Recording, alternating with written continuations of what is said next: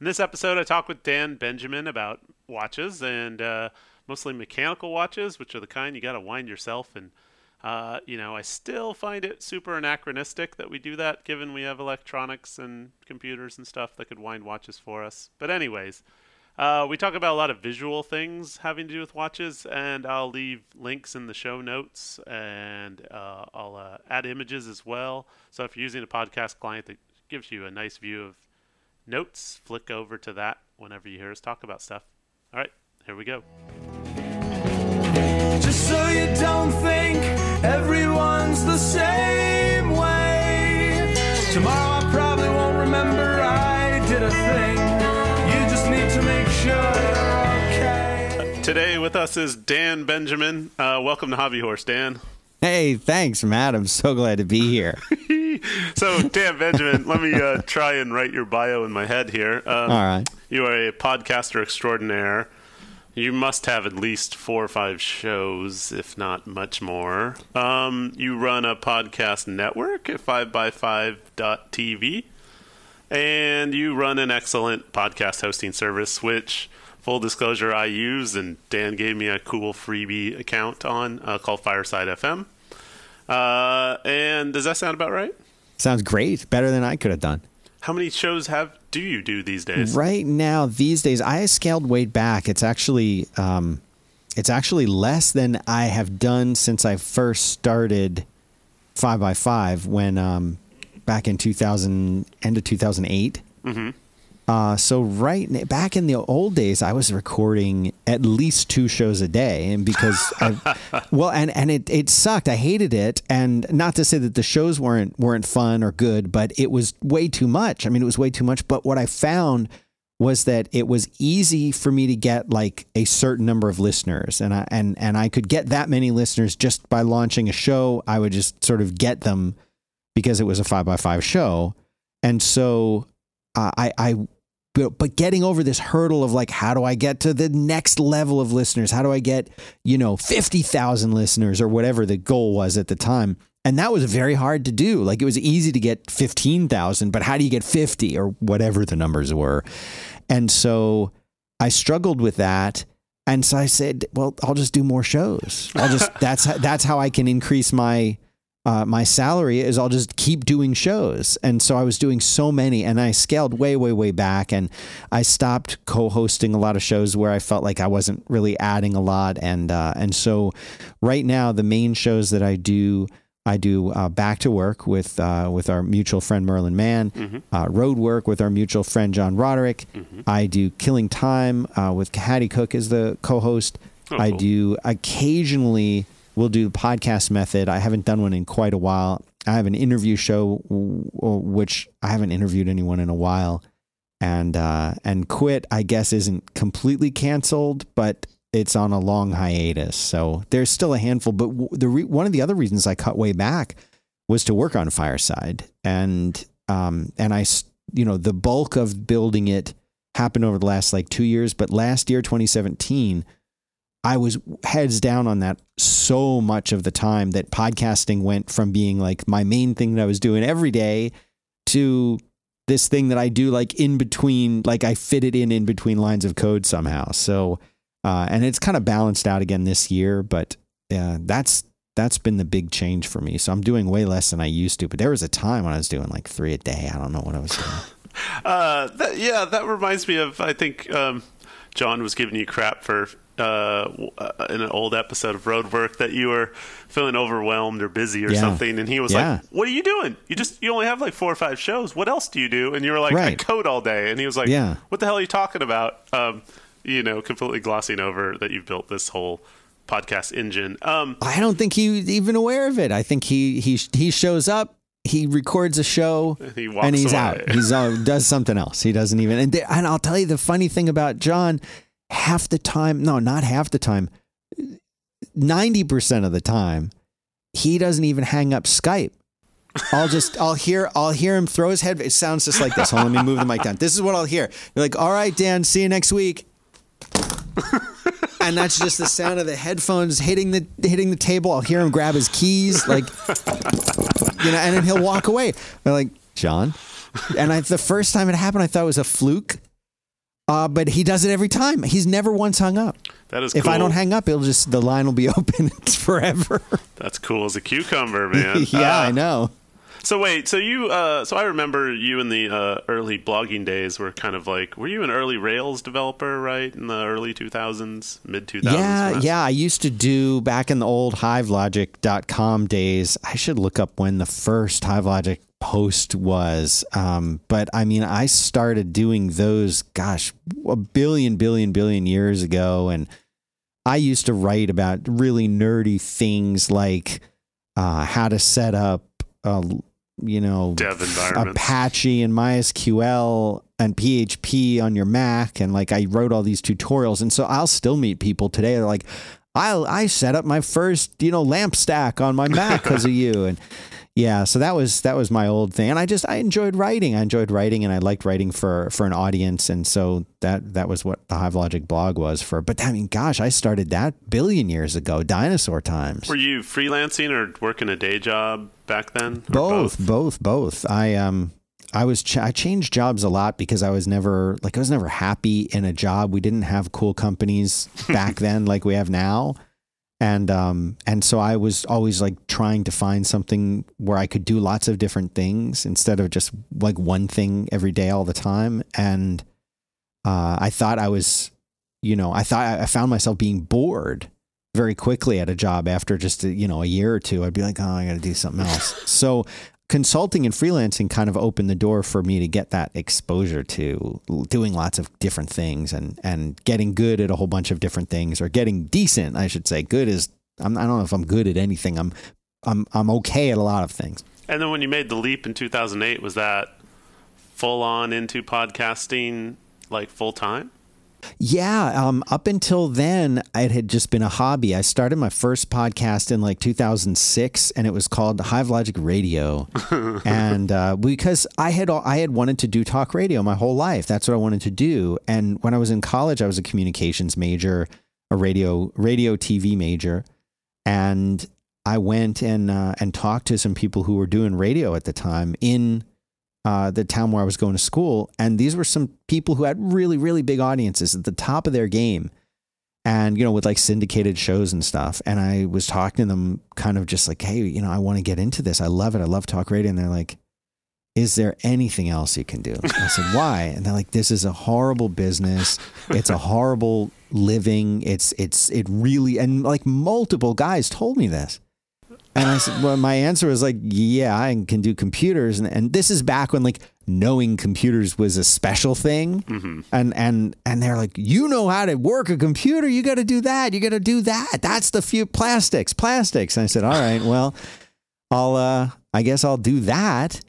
And I, I started focusing on that instead, but I never lost that desire to, to do talk radio. And so, before podcasting came around, we used to have shoutcast radio stations. Oh, right. that? Yeah, yeah. And so I like I would do one of those like 9 p.m. on you know Thursday nights, and I would like talk to nobody, and and then podcasting came out, and I said, well, this seems more legit, you know. Yeah. And I I started doing it in 2006. I would interview uh, people in my little sphere, like ro- you know programmers, writers, and and designers, and that was kind of fun. And then Apple brought uh, brought podcasting support to iTunes, and all of a sudden, you didn't have to like drag a file to your Diamond Rio anymore. It was like a thing.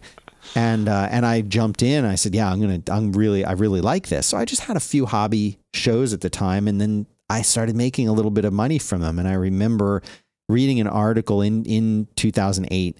It was an interview with Leo Laporte of Oh, Twit yeah. in. Uh, I'm pretty sure it was in New York Times, but I don't remember for sure where it was. But it was a big publication, and he was talking about how at the time they were doing like a million five in revenue every year, and I was like, "You've What? got to be kidding me! Wow. That's madness!" And I thought, you know, I I could do this. I could at least if he could do a million five, if you were 10% as good. right i could like pay my mortgage with this you know and and so i worked um i i was i was cto of a fancy san francisco startup and i was really unhappy there and i so i quit i had a two year old child i quit and said, I'm going to like do pod. And everybody thought I was crazy. They're like, what are you talking about? It's like, no, I'm going to do it. I'm going to be like podcasting full time.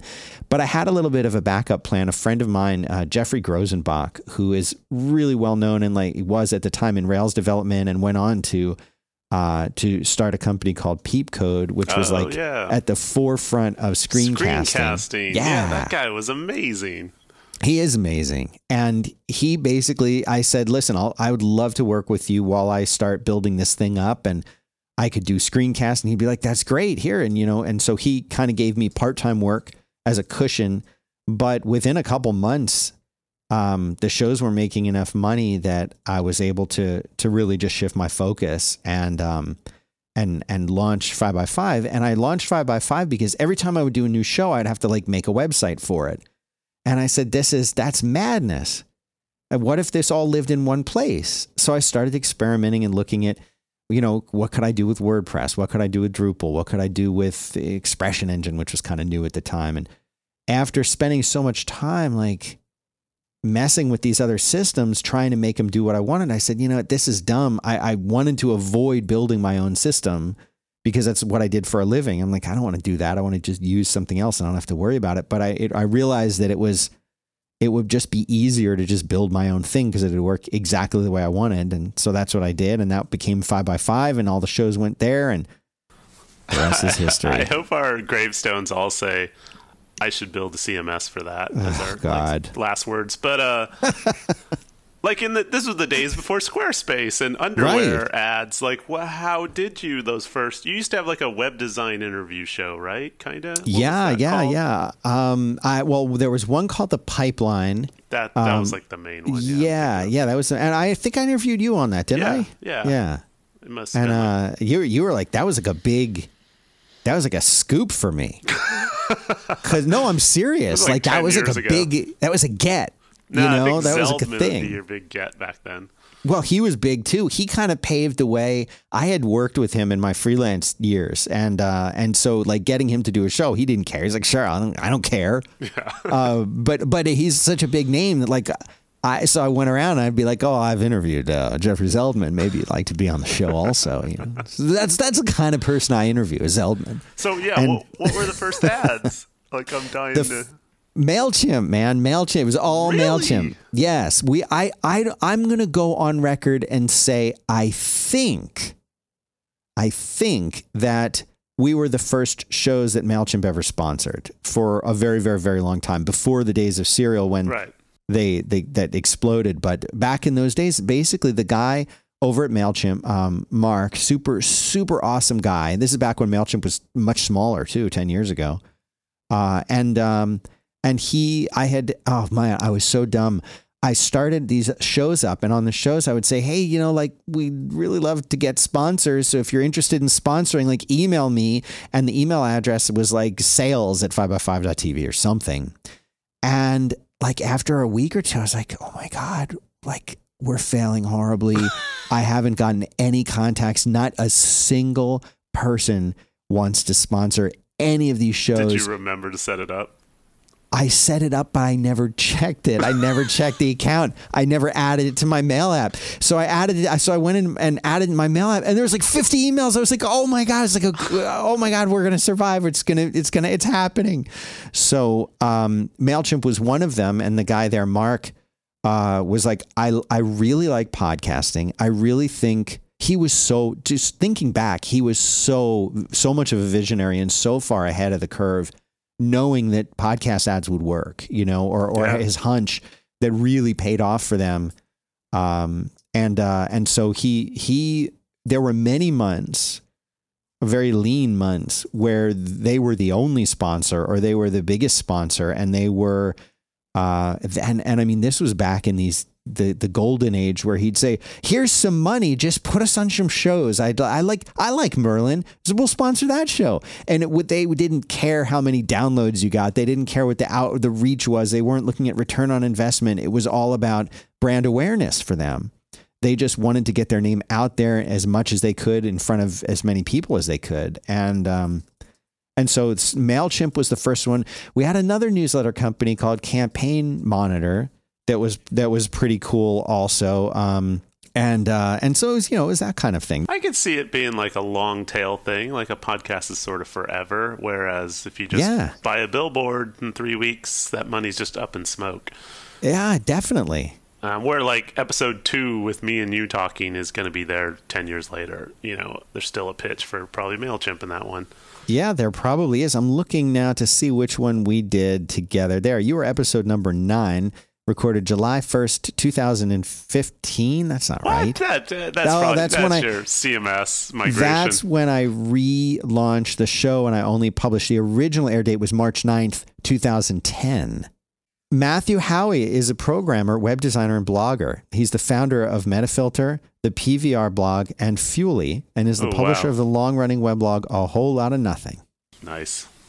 So uh, 36 minutes. let's fast forward to um, Fireside real quick. Um, I assume you built uh, you built it as a con- consumer product, you know, based on what you'd built for yourself. But uh, have you like transitioned all your stuff to it? Like, are you a user alongside everybody else, or Oh, al- almost, almost. Um, I did build it because when I had, I wrote five by five, you know, for myself to use. But over the years of using it, I got so much great feedback from all the other podcasters who have shows on five by five who'd be like, "Well, this sucks. Could you make it work like this?" Or here's an idea you could add. And so I just kind of kept a tally of those as I was doing it, and uh, and so I, I would get requests frequently from people who would say, you know, it would be really great if I could use something like this. And I, you know, I waited a long time and I, like I said, I was super busy recording tons and tons of shows.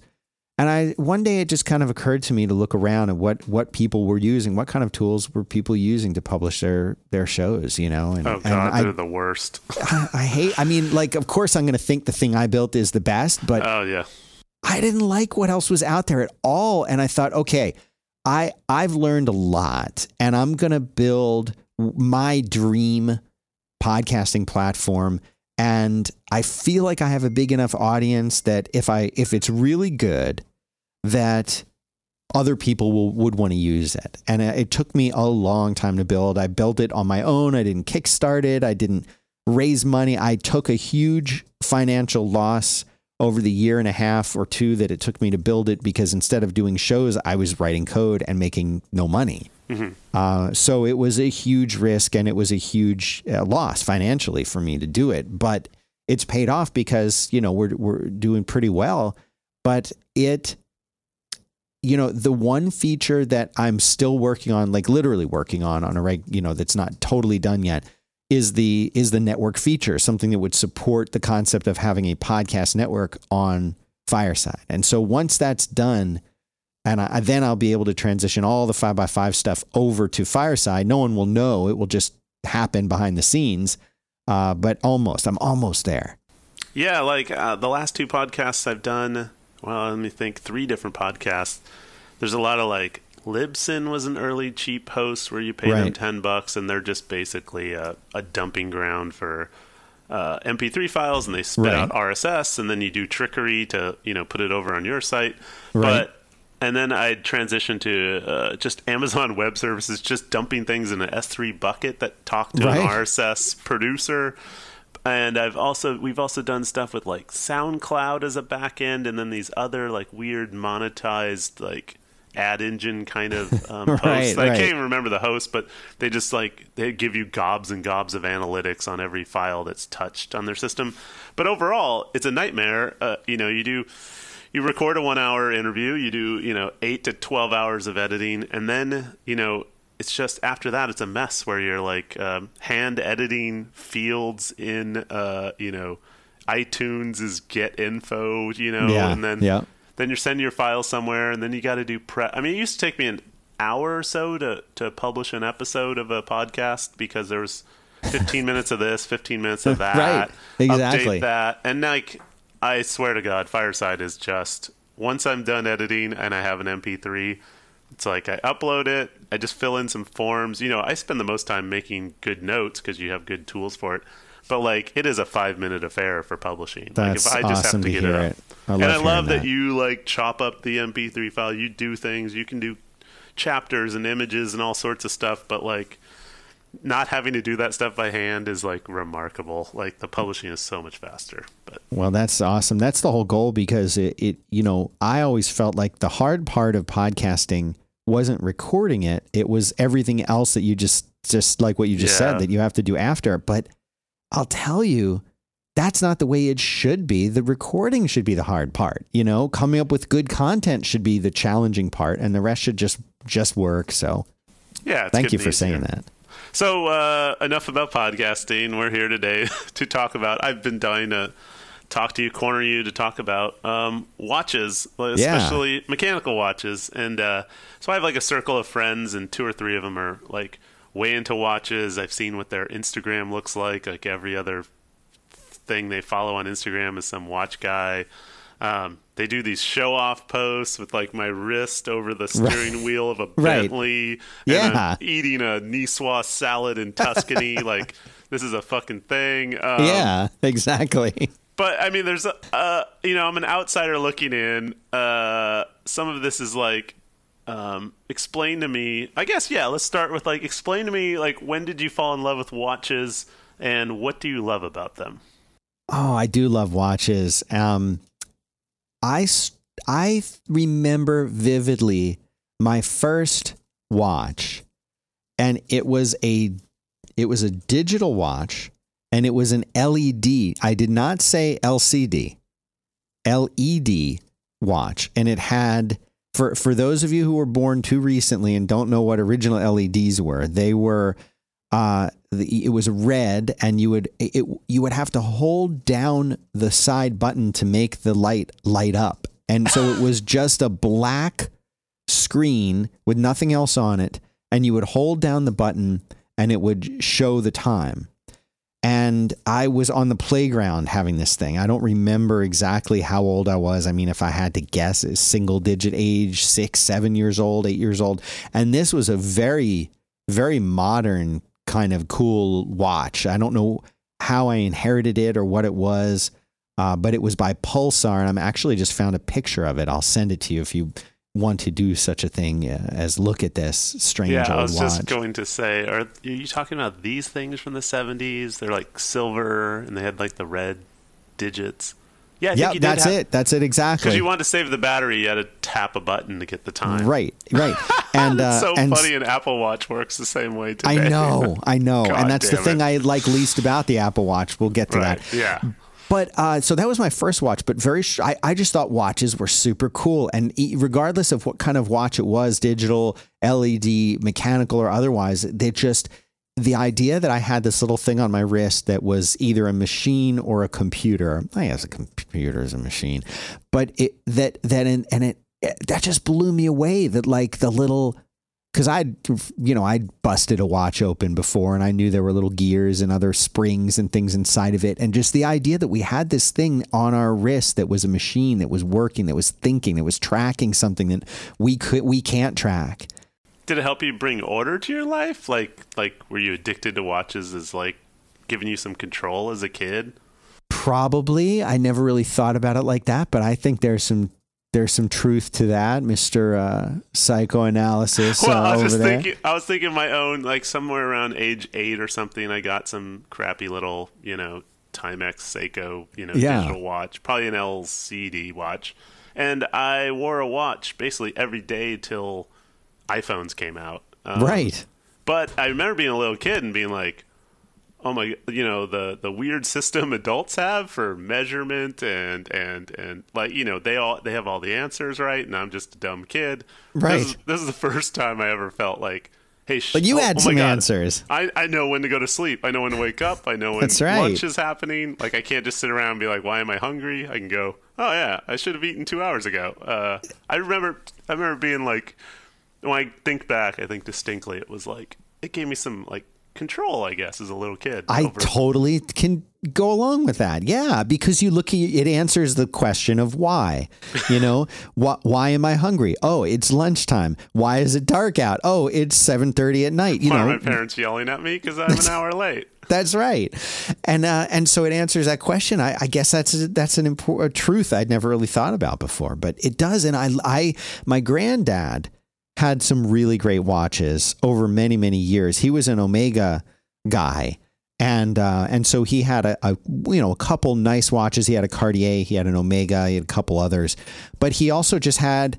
Um, he had a lot of Seikos as well, and he had a lot of when when Casio kind of started coming out with their for lack of a better term, their fancy line where they would be silver instead of just black, you know, uh, black plastic or black rubber. They would be silver. He had a lot of those too, and they they could do really cool things. Like one had a a calculator built into it, and so I had to get one of those. And but my love affair with what I would call true mechanical watches began with a Bulova that I had gotten as a gift from my grandfather, and it was it was small back in those days, a 36 millimeter watch was considered to be large. By today's standards, it would be considered to be small.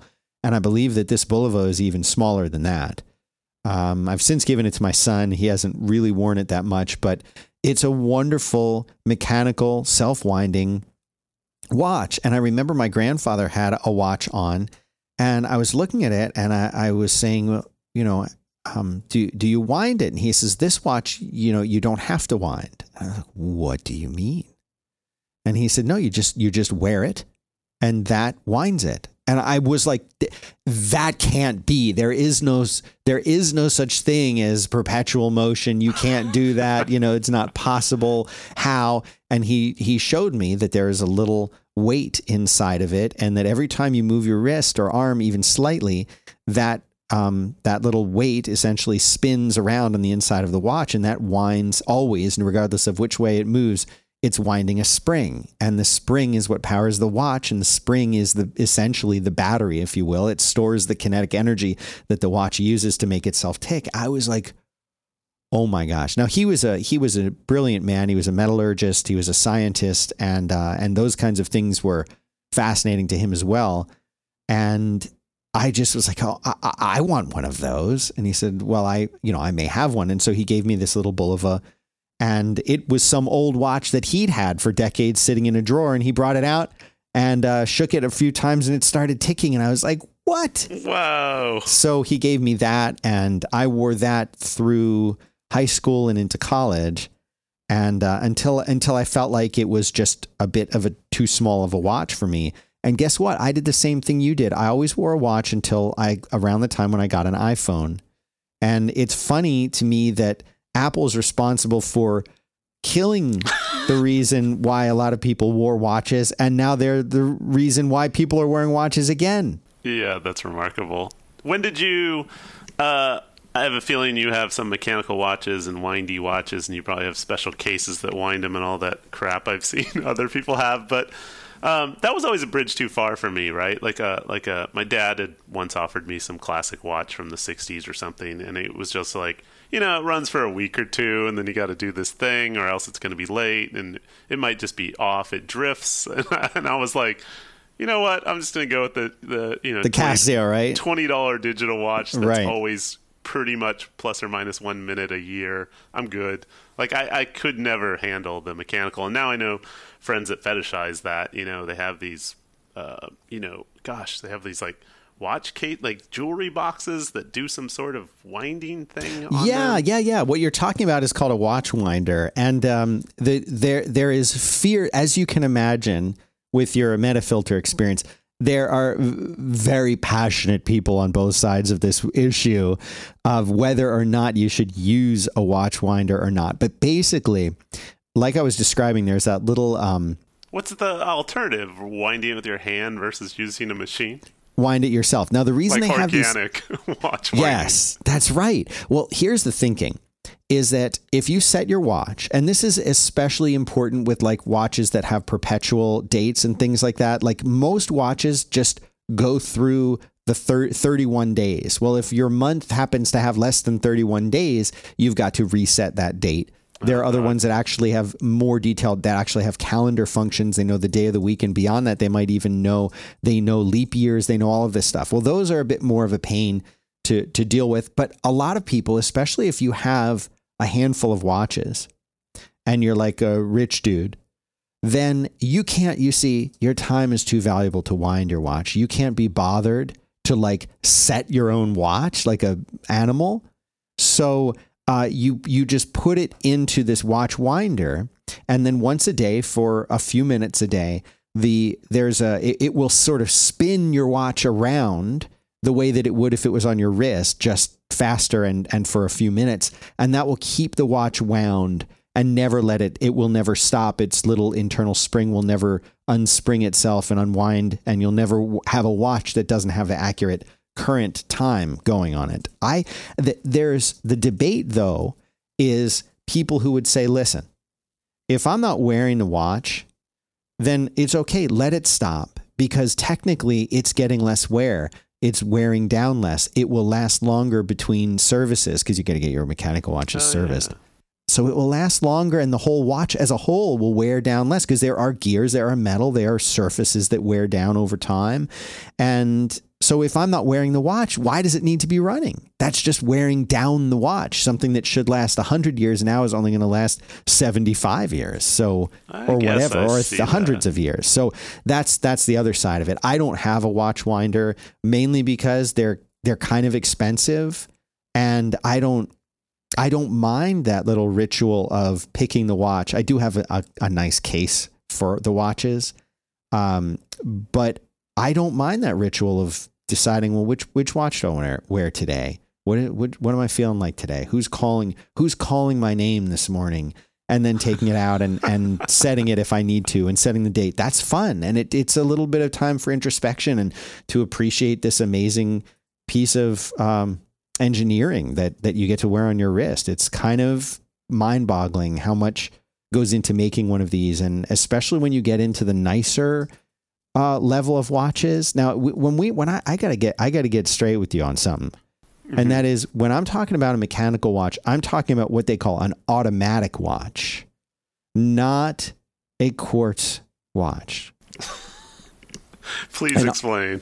An automatic watch is the kind that we've been talking about mainly, which is they're, they're self winding for the most part. Not all of them are self winding. There's some that, that you just wind and that don't don't uh, self wind. But in general, these are mechanical watches that have a, a spring, a main spring inside of them. The spring gets uh, tightened down under tension, and as it unravels itself, that powers the gears that keep the time inside the watch. So those are the kinds that I like, and those are the ones that you'll find are are are interesting and respected by people who would consider themselves to be watch geeks. Now, quartz is like some sort of magical infinity stone that like That's exactly right. keeps time going off the magical rock power. Yes, there Okay. there is a um, if you have a digital watch, if you have a computer, if you have uh, what's just called a quartz watch in general, they somewhere some scientist figured out that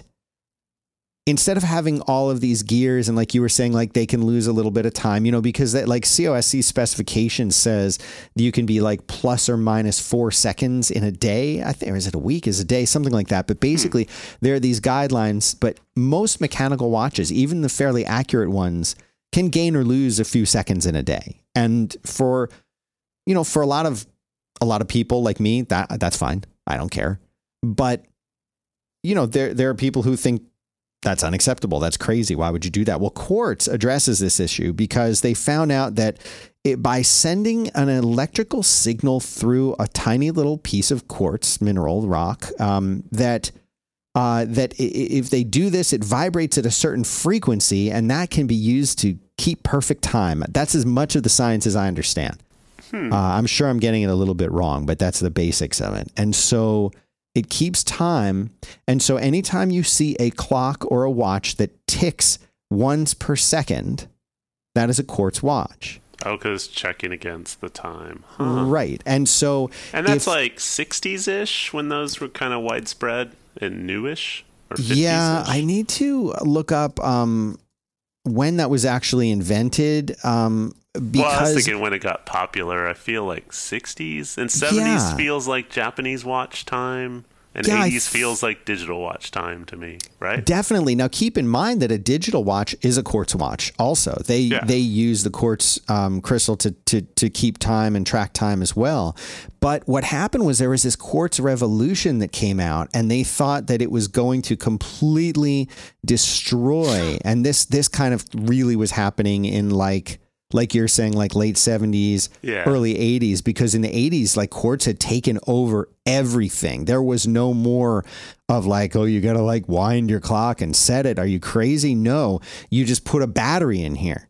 And uh, the battery will send a little electric s- signal through this quartz, and you'll keep perfect time. You won't need to set your watch ever again, just when you change the battery every you know year or two, or whenever you need to do it.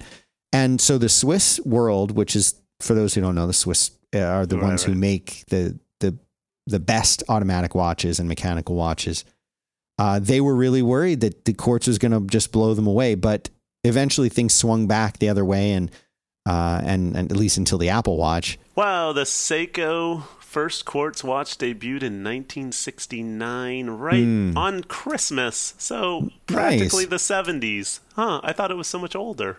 You're Weird. thinking of the A- Astron, right? Yep, yeah, Yeah, strong. hmm that's a cool watch. Uh, so you know, but Seiko got into the into they were they're really the biggest player in non-Swiss automatic watches and and mechanical watches, and there's you know like don't f- if you're sitting there watching your watch tick once per second. You know uh, that does mean that you've got a quartz watch. There's something wrong with that, but like nerds like me, uh, we only want the automatic. So every Rolex that's sweeping around smoothly Yes. is not quartz based. Cor- correct. If a you see Rolex goes off in time, it's spring Absolutely, yes. Less than less than most others, but they they usually I thought this was the Rolls Royce on your wrist. I thought it, it, it is it is it is it is and it's relatively perfect. There are watches I'm sure that keep better time. Rolex is pretty good, and of the all the all the mechanical automatic watches that I have, um, they uh th- they keep the best time of all of them. But you know, uh, you you can gain or lose a second. Now it's possible to take your watch in to get serviced, and they can um they can uh, like put it on a, a a meter and then adjust it so that it's perfect. You can get you can get perfect with it, but over over time it may start to gain or lose a little bit of time here and there. But that's all right. I'm okay with that because that's that's just the way it is. But there are watches that are even more perfect than that. I think you just you pay a lot more for them. But if what you're really looking for is like perfect, perfect timekeeping, yeah, quartz. quartz is quartz is going to be the way to go, and a they're much much cheaper. swatch. Yeah, exactly. But I love the idea that I have this thing on my wrist that will, that will keep time Mostly. perfectly or relatively perfectly my whole life. I can give it to my son or daughter. They can wear it their whole life and give it to their kids who can wear it their whole life and on and on and on. Uh, Nobody's going to do that with a plastic quartz watch, I promise you. That's true. And the fact that I can listen, I don't want to get stranded on an island, Matt, but if I did, I could still keep time. I Our could still keep time. Yeah, and I, my, meanwhile, my watch, I can dive with it while I'm trying to catch fish, I, and I'm gonna always know what time it is. It'll never run down, never wear out. And the, uh, wow, you know, it just dawned on me we'll never see movies again where everyone says, "Ready to do a big heist? Let's all synchronize our watches." That just doesn't happen anymore. Yeah, Every- I know. Everything is just uh, what geostationary satellites. That's right. And I, I do have I do have a couple Casio watches. I'm not, you know, when it comes to quartz, I don't like a quartz mechanical watch, but quartz powers, you know, the the Casio watches that I have. I've got a couple G Shocks that I wear um, if I'm Playing racquetball in 1983. y- no, they're not that old. They're not that old, but I but I, I like them and they have a great purpose and they're really really rugged and I don't need to worry about them getting uh you know getting whacked or banged or hurt in any way. I can swim with them, which yes, you could swim with your my dive watches too, and I have. But I'm saying like you don't I don't have to worry about them. I don't have to care about them. I'll wear them to the gym. I'll wear them wherever, and uh and and they serve that purpose excellently. They just do it really, really well. And in fact, the one that I have is is super cool because it has atomic time built in, so it automatically sets itself to the atomic clock uh, once a day or twice a day. and keeps perfect time. And it's solar powered. Oh, so uh, it, it and it keeps its charge for like six to ten months on one charge. And it, the battery the rechargeable battery lasts over 10 years. Um, so it's it's pretty cool. So this is not an intervention, but how many watches do you, would you say you own in the neighborhood of? Because I I assume you can't get it. Plus or minus five, I guess.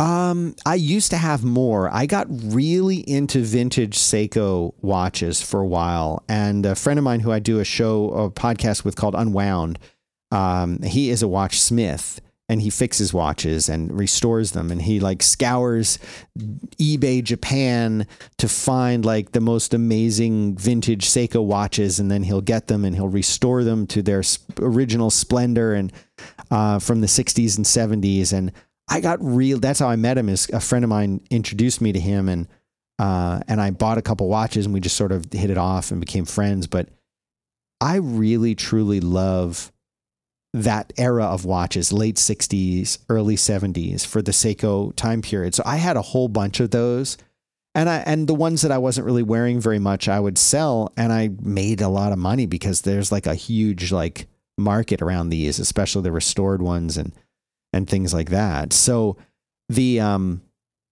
the the watches that I had then, I, I just acquired a whole bunch of them, but then I sold I sold them. So now more than ten. Right. Um but but less than twenty. oh yeah, yeah, yeah. Um between ten and fifteen. I would And have what to would you like, say your count them. peak is? Like 30, 40 maybe someday? Oh, I don't think I had that many. I definitely had I definitely had upwards of 20. Um, but I mean, keep in mind some of these watches cost, you know, $50. Yeah. Some of them cost a few hundred dollars, but I made I made uh, more than I spent when I sold the the Seikos, so that was a good thing. Oh, that's what I want to transition into. Everyone I know who's into watches is kind of on this um, constant upgrade. Well, I wouldn't call it an upgrade train. They're they're they're just low level, always buying and selling watches, and it seems like I don't know, like it seems like a game, like like a. Um, why is it like yeah i have three different sets of friends way into watches uh, you know maybe got into them in the last five or ten years Yeah. where they had one, then they had two, then they had three, then they had ten, and then they were scouring Craigslist listings for estate sales, and suddenly Yeah. they're buying and selling. And it seems like everyone, this is three. Um, if you own a Rolex, you'd be the third that. You know, they start small and then it just eventually ramps up, and then they have like one good two to five thousand dollar watch. You know, Right. they got a good deal on. Right. And I would i would assume this is what I would do if I had uh, unlimited land and time and money with cars. I would be you know freaking Jay Leno with. I'd eventually you know be restoring 1935 Bentleys or something. Oh, but nice. It seems like is is that I mean what is why is everyone on that treadmill where they're I mean is it like you gain a little knowledge, you have a little more knowledge than others, so you can kind of sell things that are in higher demand, or do you hold things like all of that. Everything everything you said is true. right? yeah abs- absolutely. Everything that you said is accurate. Um and and there are so many different reasons as to why you might you know get a different kind of watch. But i think for a lot of people you know when you think about it uh, a watch is one of the very very few things especially for men mainly that we can do to sort of accessorize. You know, if if you think about the options that women have for accessorization uh, Gotcha. or ways to set themselves apart, they've got you know rings, bracelets, necklaces, earrings, Mhm. uh, so many different things that they have. And for men, you know, like we've got like jeans and a shirt. And so, uh, like, what one what boring ring? yeah, and one one boring wedding ring, and Yeah. that's it. And like you really, there's not, a, or you go into like rocker biker world where you've got like 50 rings with skulls on them, and but like, what can we really do to to create something interesting for us? Uh, in in our in our world, so in that watches are definitely considered, especially the more expensive mechanical watches, uh, automatic watches are considered to be jewelry in a way, be, but it's a way for you to sort of have fun with something, distinguish yourself with something, set yourself apart in in, a, in an interesting way. And I'll tell you what, when you have a nice watch, uh, people who care about and notice such things will immediately notice it, and now you can make you can make friends. It's like showing up with a little dog in a dog park. Like now you've got friends. Uh, but I think the biggest reason is not not only do people kind of want variety and maybe get a little bit bored by something, but it's almost like that first step into getting a nice watch. I think my my first as an adult, my first quote unquote nice automatic watch was a Seiko. Uh, I think it was like an SKX 009 or 007, which is a um, just a, a you know like three hundred dollar, two hundred and fifty dollar uh, dive watch. It's one of Seiko's most popular watches. The movement is nothing special. It keeps decent time. Um, and it, it's you know it's a st- relatively straightforward, cool looking watch. And at the time I got it, I was like, oh my God, like I just spent $300 on a watch. That's crazy. But then after you're like in that world for a while, like if I told you that the brand new Apple phone that just came out is close to a thousand dollars, you'd be like, yeah, that's how much a phone costs. Right. But yeah. if I told you 15 years ago that one day you'd be spending a thousand dollars on a phone every year or two, you'd be like, whatever, Dan. Um, you know, and so I think it's almost there's that aspect of it too, where you're like, yeah, well, like I did spend twelve hundred on the last one. I could I could spend twenty five hundred on the new one. I mean, so but I also think it's an opportunity for people who like to collect things. You know, people who like to get something and it's you know, and and like yeah, that's it. That's the watch. Uh, and that's got the Jubilee bracelet on it too. Yep. That's the right one. Uh, so, and by the way, changing the uh, uh, resizing that bracelet is a nightmare. Yeah, look at all those little a chains. nightmare. Nightmare. You see that if you look close do you know up how at to that. do it yourself, or do you Oh always yeah, go to a no, I've done it many. I've done it many times. Oh if God. you look at and see, that's another thing. You get to get over the fear of of resizing your own bracelets. So if you look, if you look at this photo that you sent me, and you look at the bottom part of the bracelet, do you see those little arrows? If you look close up on the right hand yeah, side, yeah. Okay, Yeah. so those arrows indicate which direction these little pins uh, are to go in, and so what you do is you you got to have the right tools for this. So there's a little it. there's a little base thing that you put it on, and we put the watch on it sideways, and then there's a special hammer and a special little tool that has a pin, and you press the pin, and then you you hammer that little tool with the pin going into that little hole in the direction of the arrow, and that releases this little like cotter pin kind of thing inside of it and then you have to remove the braid it's it is a nightmare to do it don't This do is it why I'm always paying whatever 20, 30 bucks for Yeah. a jeweler to do it while he Yeah. talks to me. Yeah, but I mean, Huh. I love, I love these watches. We just love collecting them, and there's some new watch will come out, or you'll, you'll like the watch that you liked now is not the same watch you liked five years ago or ten years ago. And so, what do you do? Well, these watches keep their value, and in some cases, if they're limited production runs, or if they, if there's something significant about them, they can, you can get a lot more money than you paid, and sometimes they lose value too. But uh, they they generally do tend to hold a lot of their value. So you might get a watch and keep it and take good care of it for a few years, and when you need to get money or you want to get a new watch or something, you can just go to like there's a website called Watch You Seek, which is the worst name in, in the whole world.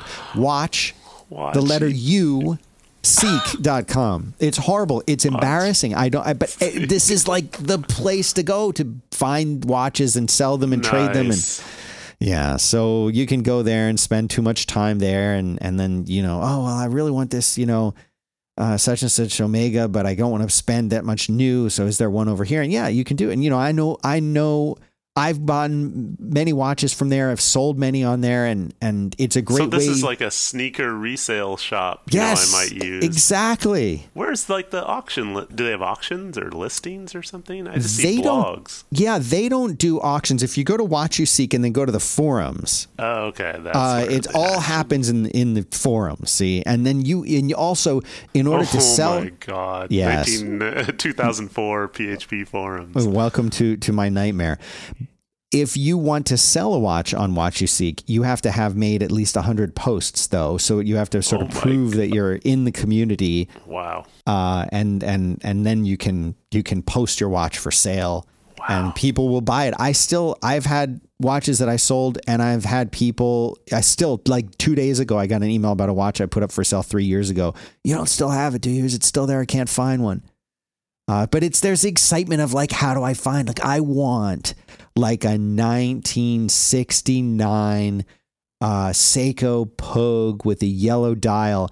Where am I going to find it? And then you're like go on a quest to find it, and you're looking at all the four, and then you finally find it. Like, was this a fake? Was the dial replaced? Is it all original? What about the what about the bracelet? Does it have the bracelet? It doesn't. What kind of strap would I get? And there's a lot, a lot to it. But I just, I love the idea that we have these little miracle machines that that are so amazing that could last forever on our wrist. Now today, I'm not wearing a mechanical watch at all. I'm wearing a Fitbit Charge 3, hmm.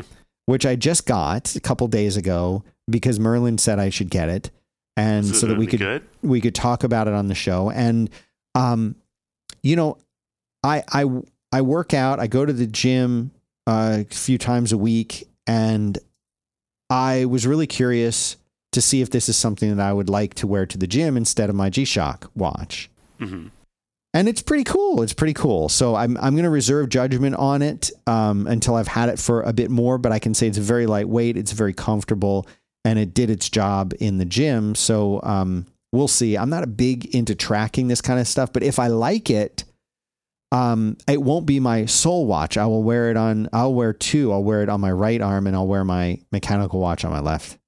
Well, it's supposed Uh, to be passively tracking, right? Yeah. You're not supposed to ever have to worry about it. Huh. Yeah.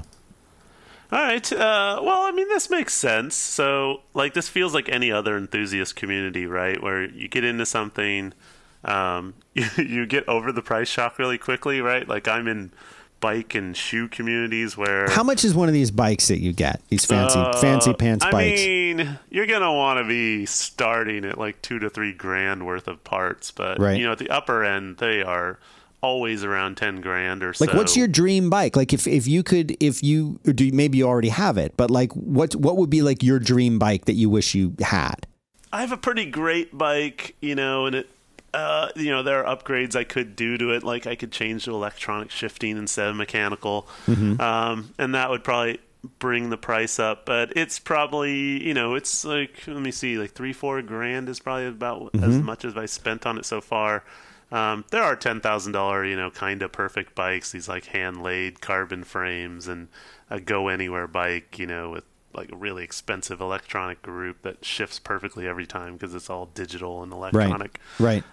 But uh, yeah, I mean, you just get used to you just get used to new prices. You do. I buy and sell and flip them all the time. I I think I'm down to five bikes, but I used to have like upwards of nine or ten bikes. Um, Wow.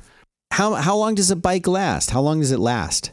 I mean, it could last forever, but I mean, you could still ride, you know, 80s bikes, but um, uh, there's a lot of trends that ebb and flow, and there's a lot of change in the industry year to year. So Mm-hmm. people are, it, you know, it's a treadmill, and people are encouraged to always have the latest thing because Right. New technology comes out. yeah, and like something from five years ago looks a little strange. Something from ten years ago looks laughable. Like that's what we thought we would do with bike suspension, or like we cannot. Um, there's there's YouTube videos of people just riding a ten year old bike, like a pro, you know, best in the world guy, going. I cannot believe we used to ride these things. Um, So like, how that- many speed? How many speeds does a bike have now? Like the kind that you're doing? Uh, I mean, they. The funny part is they've kind of gone down to to simplicity's sake. Like, Mm-hmm. so you can get down to twelve, where there's uh, basically no gears on the front uh, chainring. There's just one chainring in the front, so you have less parts to break. Less, Right. And you have like twelve clusters in the back. Whereas in the old days, you know, the most you get was five or six clusters in the back. So they would put multiple rings in the front. So things are things are you know either 22 or like 12. You know, they're they're kind of decreasing. See, because I remember in in like the holy grail of a bike to get when I was a kid was like, oh man, like I'm really, I really want a ten speed, yeah, right. and that was, was what it's called. It was called a ten speed. yeah, it was a two by five, so five in the back, two in the front. Right, Uh, right, right. Sometimes there are triples, and then people would get up to 10 gears in the back with a triple in the front. And you got 30 gears for like a touring bike, but. Um, it's a mess, and people are kind of returning to simplicity. So I like that. I mean, I went. I remember when I upgraded from my BMX to you know with pegs and everything to uh to my first uh, 10 speed, and it was this black bike. It probably was ninety nine dollars, and it was the best thing in the world. Like I could get to my, I w- could get to my job so much faster, and like the, going up the hill wasn't as hard, and I could just shift into a gear that made sense. And eventually, at college time, I got a Nishiki. Are they still around? Yeah, no, I don't think so. No? but they're they're highly coveted and traded from people who used to have one in college that want. Yeah, I had one. It was it was great, and um, you know, but like, I totally understand the interest in in in collecting those kinds of things, and that's what it really comes down to with the watches too. Just like you're saying, and and yeah, prices on watches you can. You know, if, if you're if you're listening to this and you're thinking, okay, I want to see what Dan's talking about. I want to get a on an automatic watch. The Swiss watches are more expensive, and it's, uh, certainly when you get into the more expensive ones, you mentioned Rolex. You know, there's Patek, Rolex, um, Omega. There's all these great Swiss brands that have been around forever. Um, you know, Rolex is the one that most people know about, and I was very anti Rolex for a while, even though I secretly really wanted one. Um, they are they are like um, at the very bottom, you know, a couple grand, and at the top, like ten to twenty is normal for a very high end, nice new one, right? Yeah, well, you could spend much more than that. Right, like, right, right. But something um, you'd see in a jewelry store, like for mere mortals, is still ten grand. You know? yeah, like the for- most the most popular um, Rolex that that most people know is the Rolex Submariner, and the Rolex Submariner. It's it was the watch that Sean Connery's James Bond wore. Since since then, they James Bond has switched to Omega watches. nine Um, thousand dollars. yeah, you can get it anywhere from seven to to nine or ten thousand, depending on the variations that you get, what kind of bracelet, what kind of bezel. There's lots of different things that you can you can do, and they they make some that are like limited editions. There's one that's green that people call the Hulk. I mean, there's so many different versions of it. Oh, but right, when yeah. when people think of a Rolex, they're th- usually thinking of the Rolex Sub, and it is an amazing watch. It has a wonderful history. Um, you know, um, Robert Redford wore one in um, many of his movies. Um, you know, it's like it's like the coolest watch around. So eventually, if you get into this space, you may be like, "Screw that! I'm never getting one of those. It's too expensive."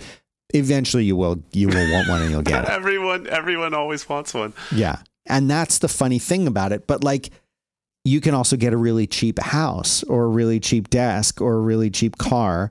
And it, you're going to get out of it what, what you put into it initially. You know, it's, um, it's one of those things where if all you want to do is tell time, you can, you can get a watch that will tell the time, uh, very, very, very cheaply. And it will last a long time too. But if you want something that, you know, a lot of people will, especially in the world of Rolex, but in watches in general, they'll get a watch to mark a significant occasion in their life. For example, graduating high school, graduating college, um, you know, your your wedding, your 10th or 50th anniversary, you know, that kind of thing. And uh and so you know, having a watch that, you know, I know I know a friend who got um, a watch for himself to commemorate like his daughter's birth. So for him, that watch is like every time he wears it, he associates it with that's when my daughter was born.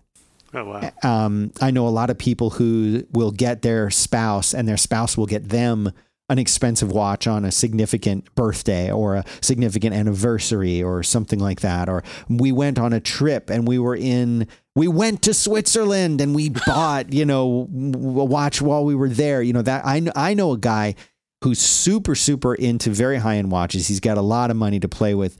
And he actually, there was some specific Rolex that he wanted. I'm not sure which it was. It might have been a Sea Dweller, but like they weren't, they're not available in the United States. So he like booked a trip to Switzerland Wow. so that he could buy it there and uh and got it there you know? So like there's there's a whole world of of this. And then you know you run into someone at the airport and you notice that they're wearing a cool watch. You now you have a new friend. You can talk about it and uh, and hang out with them. And but I I you know I I definitely it's it's a problem that's under control for me now because I finally got a couple of the watches that I really really had wanted.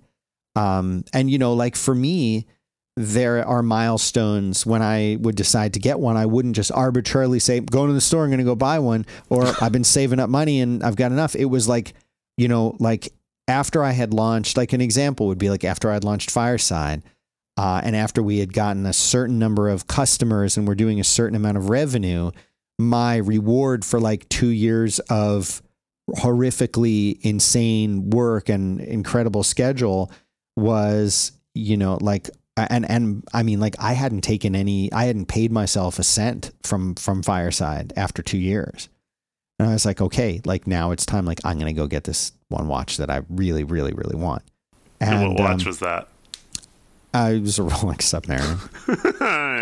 so um, that's used what I used off some guy, or it could it could it could have been used, but you can save you can save a lot of money when you do get them used from people. Um, you know, and and people like me, we take really, really, really good care of the watches. You could look at the watches that I bought, and um, and you would have no idea that it wasn't brand new. So mm-hmm. that's another thing is like I always feel like oh used like used off the internet or something like that's like that's gonna be it's gonna be fake it's gonna be busted but no, like this community, there are fakes out there, but this community takes it really seriously. But I'll tell you what, last thing I can tell you, we got to wrap up. I know we got to wrap yep. up, but you've got to ask me about the Apple Watch.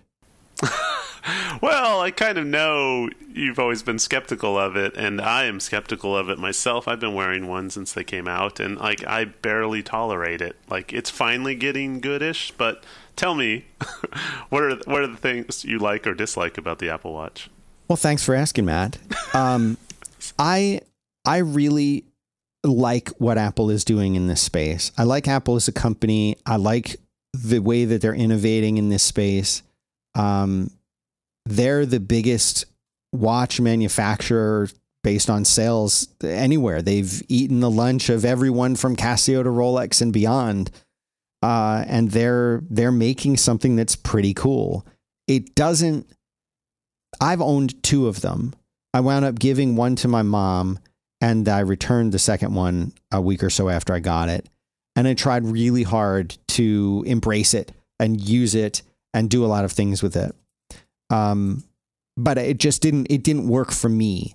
It didn't work for me. And a big part of why um, is it like I'm, I mentioned I have this little Fitbit thing, which is like a, like 150, 130 bucks, something like that. And, you know, for something that I'm really just going to wear when I work out, when I go to the gym to track that kind of thing, I felt like that that's worth the experiment. But from what I got out of the Apple Watch, I I just like for example, I don't really like no, a lot of notifications. I turn off almost all my notifications. So that that's like most of what the first two or three generations of Apple Watch was yeah, all about, it's just right? A second screen for your phone's notifications. Right. I, I my vision. I'm 45. Um, like I'm not going to spend a lot of time looking at a screen that small. I just, you know, maybe 20 years ago, but now no. Um, so it wasn't like I was doing stuff on the watch. And uh, and you know I like the aspect of the health stuff, but it's I work out in the gym for a, an hour, moving heavy weights three times a week, and every other day of the week, I'm rowing for thirty plus minutes hard in the morning, and uh, and sometimes I do more than that in a day. It's not possible for me to spend more time uh, oh, and I, I, spend more than half the day, usually two thirds of the day, standing at a standing desk and walking around and moving around the office. I'm standing right now as I'm talking to you. Um, it, I couldn't move more. It's not possible for me to move more and still do the job that I do in the day. I just I couldn't. So it's not well. I didn't hit my step count. Well, I didn't have the perfect. Cir- I didn't complete my circle. Well, I'm not gonna complete the circle. Yeah. So what I found I was doing was I was just setting my goals to be what I did. I'm like, well, how's that a goal? And it's it's like I'm in the gym, I'm sweating like a pig in there, you know, deadlifting weights and squats and everything. It's I'm not gonna push myself harder. I'm already pushing myself as hard as I can possibly push myself. without injuring myself.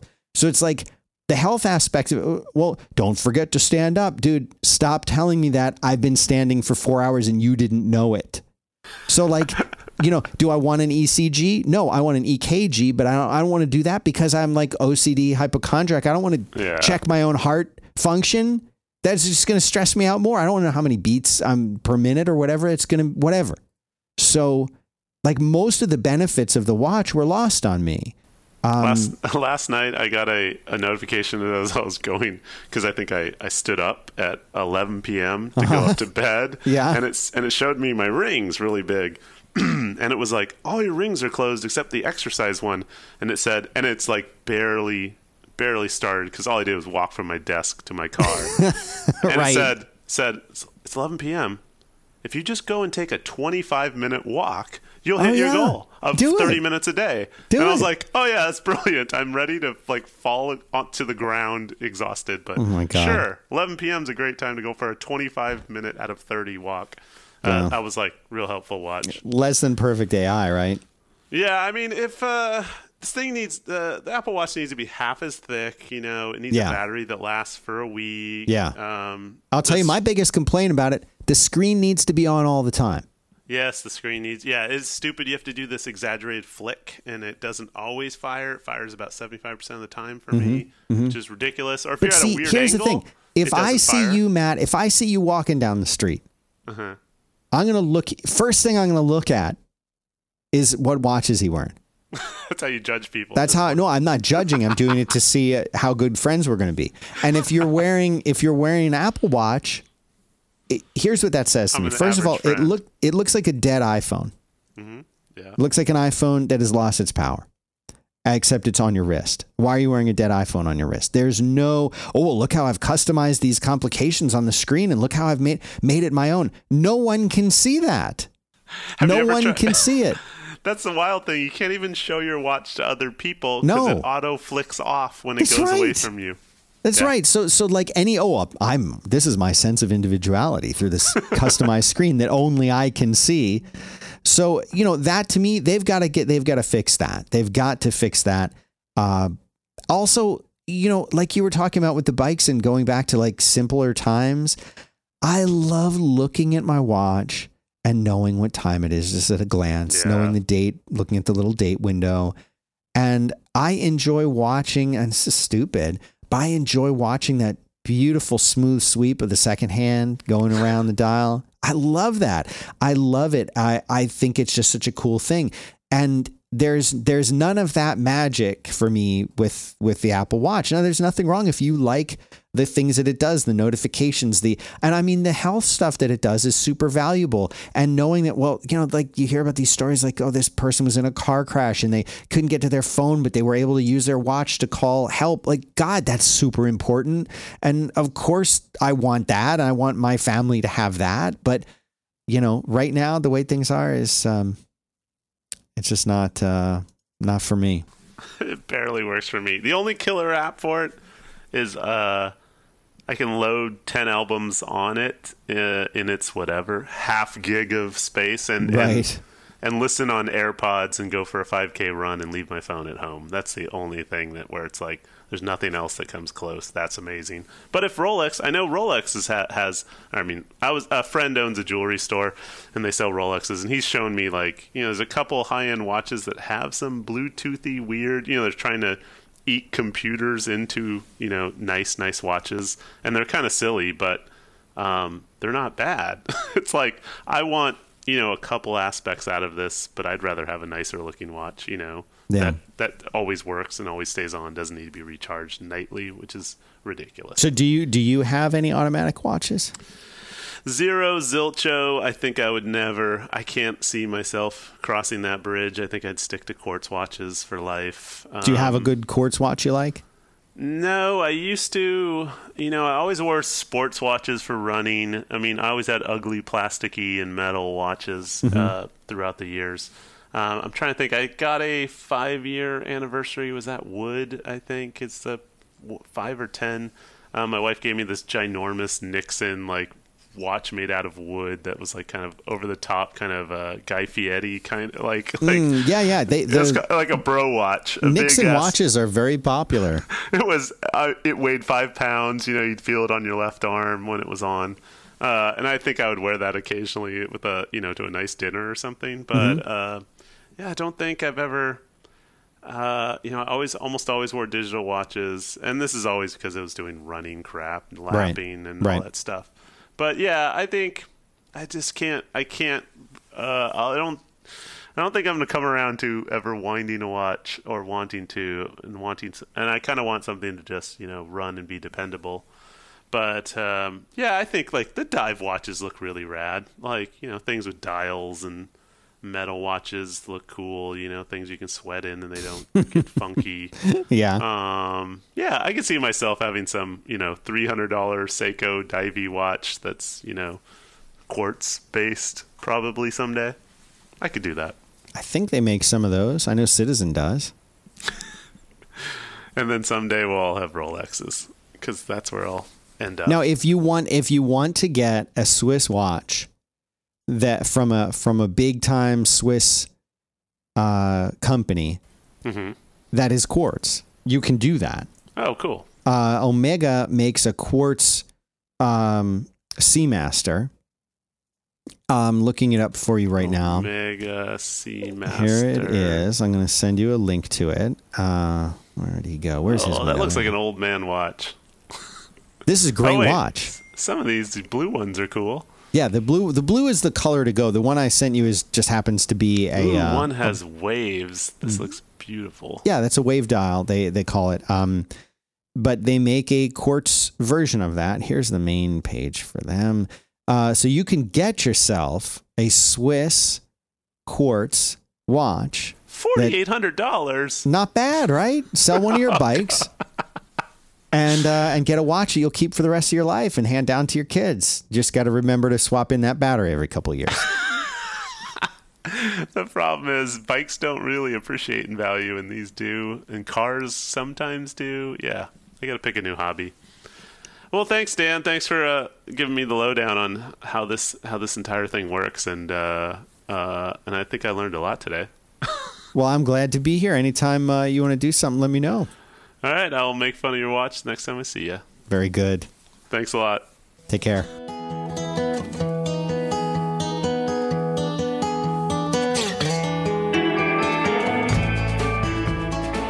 The theme music for the show is Samaritan by the Long Winters on the album Putting the Days to Bed, and that's courtesy of Barsuk Records and John Roderick. This show is sponsored by Fireside.fm, uh, the best and easiest podcast host I've ever used. If you host a podcast, definitely check it out at Fireside.fm. Thanks.